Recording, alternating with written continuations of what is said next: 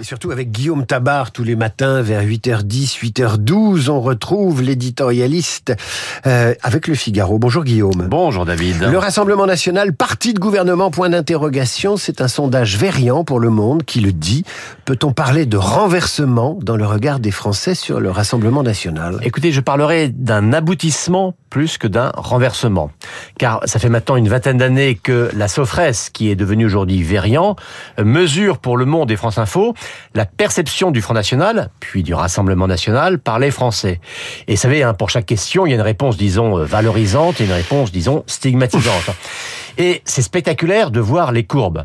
Car au départ, le rejet écrasait la compréhension, et puis au fil des ans, l'écart s'est resserré, et là, pour la première fois dans l'histoire de la formation le péniste, elles se sont croisées. Alors concrètement, que disent aujourd'hui les Français interrogés? Alors le FN ou le RN représente-t-il un danger pour la démocratie?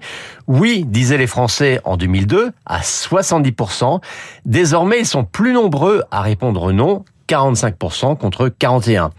Ils étaient très majoritaires à dire que Marine Le Pen représentait, je cite, une extrême droite nationaliste et xénophobe. Ils sont nettement plus nombreux aujourd'hui, 48% contre 34, à dire qu'elle représente une droite patriote et attachée aux valeurs traditionnelles.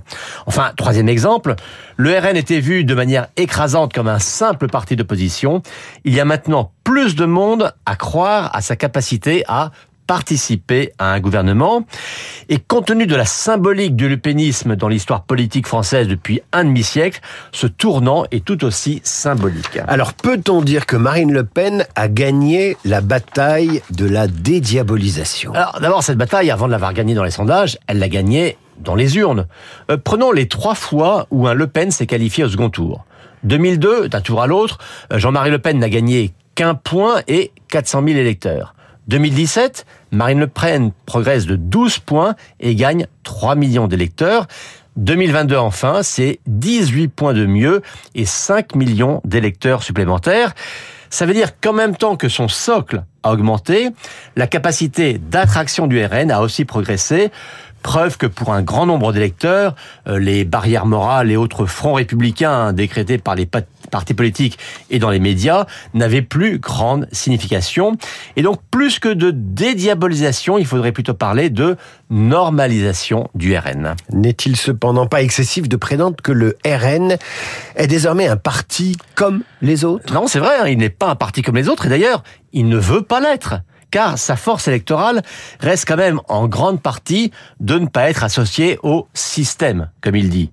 Alors après, hein, le RN a une histoire qui lui est sans cesse rappelée, et puis surtout, plus Marine Le Pen apparaîtra en vainqueur possible à la présidentielle, et plus ses adversaires vont tenter de la rediaboliser. C'est par exemple ce que font en ce moment euh, un Olivier Véran ou un, un Éric Dupont-Moretti.